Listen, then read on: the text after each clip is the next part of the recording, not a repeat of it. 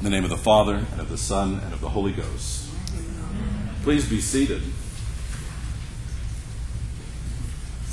This is the 17th Sunday after Pentecost, and we are in chapter 17 of Luke's Gospel. You remember that last week we ended chapter 16 of Luke's Gospel. You remember that the conclusion of that is uh, this parable about Lazarus and the rich man, which is um, a frightening parable that should wake us up and say, you know, are we living as Lazarus or are we living as the rich man? And it woke up the disciples. The disciples uh, hear this, uh, and the beginning of chapter 17 is the disciples saying, You know, what are we supposed to do about this? And Jesus says, uh, You are being called, you are being invited to rebuke one another. So he says that's our first response, is that we're supposed to rebuke one another, which means we're supposed to be encouraging one another to turn in repentance, right? We're supposed to be saying, that's the wrong way, here's the right way. That's rebuking, right? The way you're going is the wrong way, here's the right way. And then we're supposed to be repenting and encouraging one another in repentance. We're supposed to be practicing it and encouraging. And then Jesus says you're supposed to be forgiving.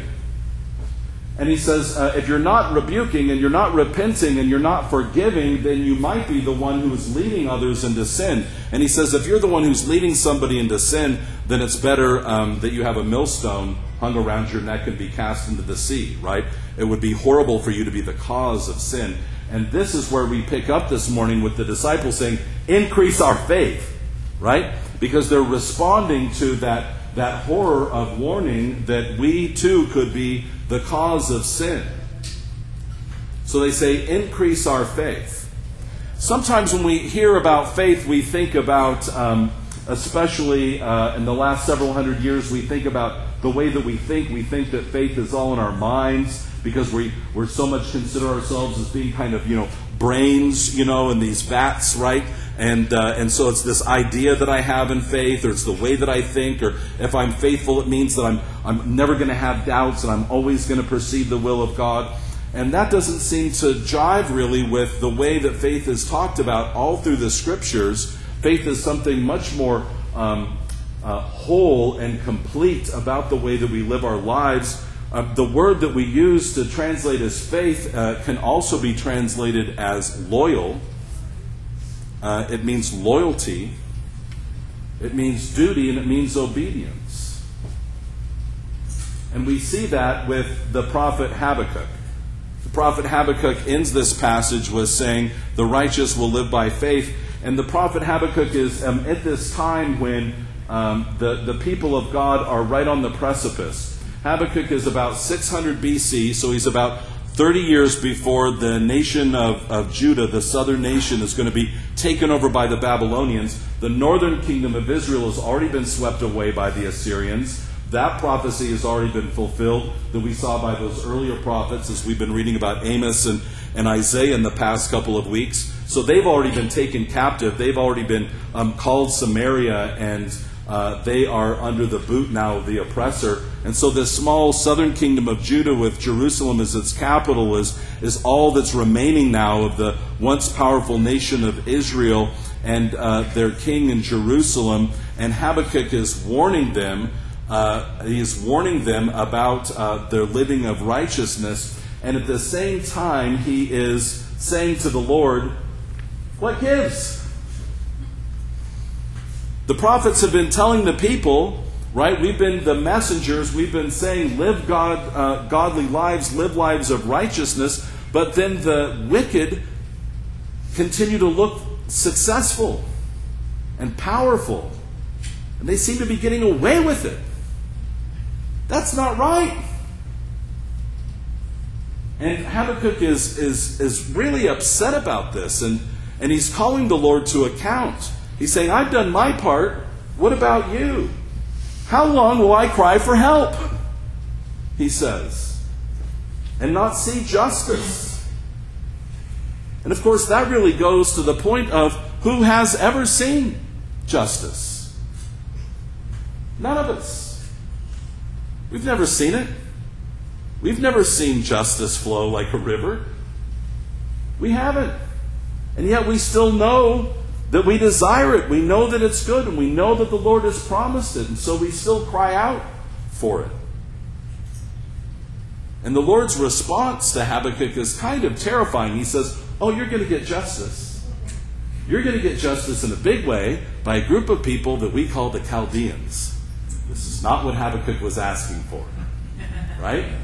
The Chaldeans are the fiercest um, group of people within the Babylonian Empire. The Chaldeans are, are right around the center of the Babylonian Empire. Uh, they were the first great people in that region. And then um, as they grow and swell, it becomes the Babylonians. And of course, the Babylonians become the Persians. And the Persians really um, spread and uh, go to the outermost reaches of Asia. But at this time, the Chaldeans are this uh, radically fierce people that are known for their destruction and they're known for taking more and more territory. And the Lord says, That's the justice that I'm going to send you. You're going to have consequences for your actions, consequences for the whole people, for the whole nation. And then Habakkuk has to stand back and say, Okay, this is what you've promised. You've ordained them as judgment. You're the rock. You've established them for reproof. And he says, So now I understand that you have your job to do, even though it's not really what I was asking for, the way that I was asking for it. And then part of Habakkuk saying, Okay, Lord, I understand what you're going to do and who you are. The other side of that, the other side of the coin, the other um, the other aspect of recognizing who the Lord is and what He's going to do, how He's going to bring judgment, is to recognize Habakkuk's place. And so Habakkuk says, I will go to be the watchpost, to be a station on the tower. He's saying, Now I understand what my duty is to be. And this is a wonderful analogy when we want to think about the prophets. Uh, a, a, wonderful analogy of the prophet is the watchpost, right? Uh, the, ha- the, the prophet stands up in the watchtower and he says, Oh, look, danger. Right? And then the Lord says, As long as you warn the people of danger, it's up to them to listen. You don't have to make them listen, right? You can lead a horse to water. Right? And so the prophet is the, the watchtower, the watchpostman, and he says, Look, danger is coming. Right? He's rebuking them. He's saying, You're walking in the way of evil, walk in the way of righteousness. And if the people don't hear it, then that's up to them. He takes it one step further and he says, write the warning in a way so that those who are running past can see it, right? And this is the human factors that we use on uh, signs, right, for uh, freeways, right? We know that it's got to be a certain letter, a certain size, so that when you're doing 70 and you're putting on makeup, you can still read where the exit is, right? And that's what the Lord is saying. Make sure that when they're going fast, not doing what they're supposed to do, not focused, they'll still see the exit. They'll still hear the rebuke. Make it clear. And of course, this is what gets like every prophet killed, right? He says, I'm going to make it bold uh, and clear to you. And the people say, You're kind of pushy, right? You're kind of pushy. We're happy to do what we're doing. And part of the understanding of Habakkuk saying, the Lord has his job, and I have mine. I have my duty station. I have my place to be, is, is to have patience. To understand that we're not in charge of the Lord. We're not in charge of the nation. We're not in charge of the people around us. We're supposed to identify what our duty is, what our call is, and then we need to get about that. And often that means being patient. Because we want to push and cajole, right? I'm doing my job, now you need to get busy and do yours so that I can do more of my job. And we want to push and cajole each other. And the Lord is saying through Habakkuk here um, if it seems slow, if it seems slow, wait for it. Right? This is chapter 2, verse 3. If it seems slow, wait for it. It will surely come. It will not delay. In other words, God's time is His time not our time. And then he says the righteous will live will live by faith. That that summary is that we will live by loyalty. We will live by knowing who God is and then how we're supposed to respond. We'll know how it is that we're supposed to be faithful, right? To be faithful. To be a faithful husband or wife isn't to say, okay, I'm going to do what I do as long as you do. Are you doing what you're supposed to do? Okay, then I'll do what I, right? That's not what faithfulness means. Faithfulness means I know my job, and I'm going to do my job no matter what. I made a promise. I will be faithful. That's what it means in marriage, and that's what it means in our relationship with God. We don't get to say, okay, Lord, I'll do my part as long as you do. Are you doing yours? It means that we understand who we are and what we're supposed to do, who, who we are called to be. And this is what Jesus tells the disciples. He says, You don't need a lot of faith, you just need to know who you are and what you're supposed to be doing, and then do that. He says, If you just have a mustard seed worth, that is the smallest seed, a microscopic seed, then you'll be able to cast a mulberry tree into the ocean. At which point we should all say, why? Why would I want to put a mulberry tree into the ocean? That doesn't make, on the surface, any kind of sense, does it? What, that's what I've been hoping for? Is that we've been promised you're going to have faith and then you're going to start sending trees into the ocean? Right? Is that what we invite people to do as Christians? The mulberry tree, the, the fathers remind us, uh, is the favorite abode of silkworms. The silkworm lives on the mulberry leaf. And it's, uh, it's interesting when you consider the role, the metaphorical, allegorical role of the worm in Scripture. The worm is so much more important to ancient people than it is to us, right? Because of the miracle of modern science, we don't think a lot about worms. In the ancient world, they're thinking a lot about worms because they're in almost all of the meat that they eat, which means that most people, the vast majority of people, had worms living in their intestines. And this was a major problem and concern of health. Still, in many parts of the world today, the worm is a very important thing, right? And the worm becomes the worm becomes a symbol for Satan and sin right? That thing that's living inside of you. You know it's there, you don't want it, and you just can't figure out how to get rid of it. And it seems like every time you do something good or take something into your body, the worm gets fed. You don't want to feed the worm, but the worm keeps getting fed. And this is Jesus' warning, right? He talks about being cast into uh, the fire of hell where the worm never dies right? Where the worm never dies. So the warning here is about the worm and about the danger of letting sin into our lives and allowing it to feed on us and allowing that sin to constantly remain without what did he just tell the disciples? Rebuking, repenting, and forgiving, right? This is the medicine to the worm, right? This is the real medicine the Lord gives. Number one, we've got to be telling each other that's the wrong way, here's the right then we've got to be practicing repentance ourselves, which we've talked about before. It's a very complex process, right? This to this, right? Oh, I was going this way. I realize that's the way of sin. I'm going to stop and turn this way. I've repented. Now in forgiveness, I'm not going to hold it against you. I'm not going to keep bringing it up every time I talk to you. I'm going to encourage you in your walk of faithfulness, right? I'm not going to hold it against you, just as I ask you not to hold it against me.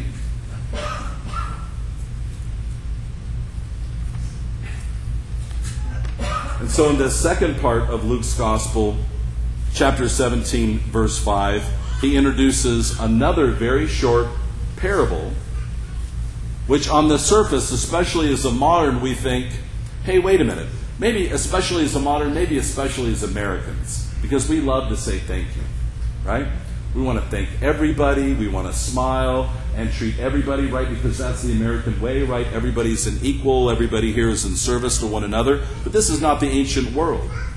This is not the ancient world that Jesus is describing. The ancient world that Jesus is describing is a servant and master relationship. And he says the master doesn't tell the servant, oh, thank you very much for doing what you're doing. He says, continue doing it.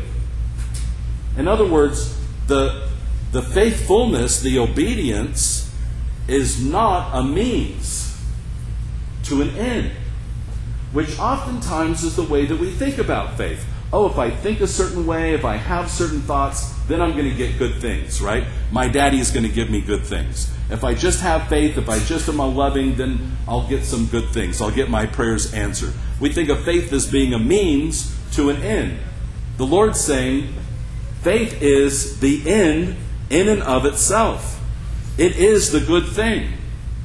There doesn't need to be a thank you because the good thing has been accomplished. You've done what you were supposed to do. Your duty has been fulfilled. And when we fulfill our duty, when we fulfill the task that is before us, when we fulfill that thing that is a part of who we are, then we have all of the good that we need because we, have, we are who we are supposed to be.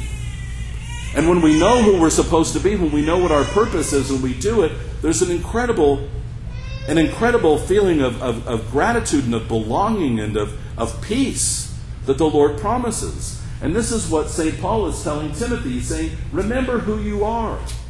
Remember who you are. Remember who you're called to be. Remember your grandmother. Remember your mother. Remember the faith they gave to you. This is who you are. Keep being who you are. Keep doing what you're supposed to do.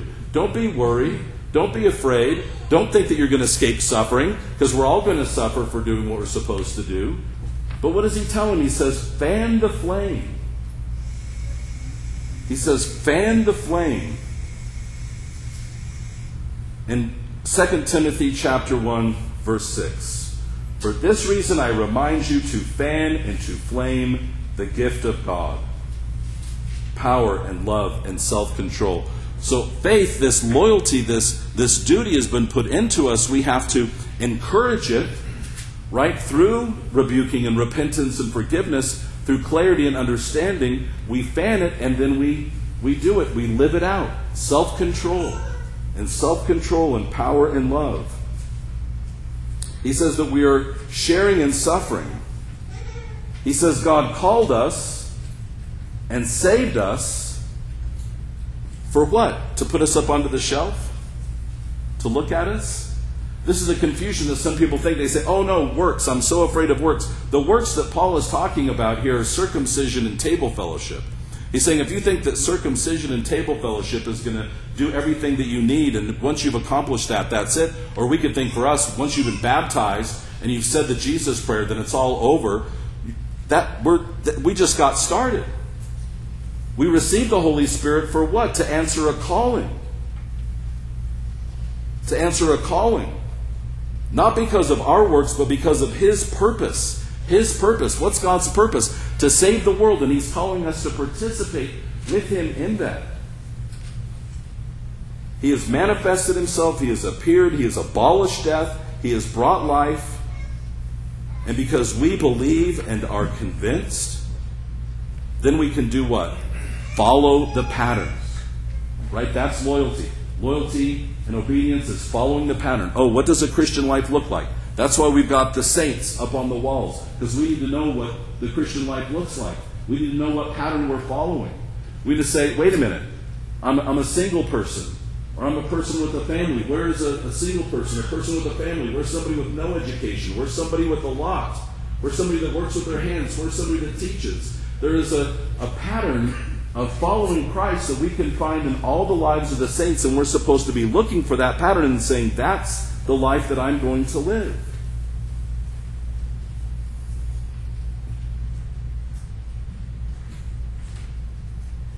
We are unworthy servants, and we have only done our duty. It's an honor to serve you all. It's a blessing. And it was an honor uh, two years ago in January to hold Financial Peace University. We gathered a dozen or so people into the church. We had people from our parish and people from outside of our parish. And to get out of debt requires a goal. You've got to know what you're trying to get to. And we all shared our goals, and people talked about retirement, and they talked about vacations, and Amber talked about adopting a child. And she talked about the work that she was doing so that she could get to the place where she could invite children that didn't have a family into her home. She knew that she needed to clean up a little bit, that she had to make room in her life for that. And she set upon that hard work. And after two years of this hard work, we see the fruit of duty, of loyalty. Because Daisy will never understand what she's done for her. She'll never stand up and say, Thank you so much. The thanks is in the doing, and the singing, and the evidence. And that blessing is not just for her, but how much have we benefited from her loyalty and obedience? How much have we been blessed in sharing in that life? When we do our duty, when we do the purposes of God, we receive the blessing and the action, and all those who are around us are blessed, whether they know it or not. Let's have a baptism.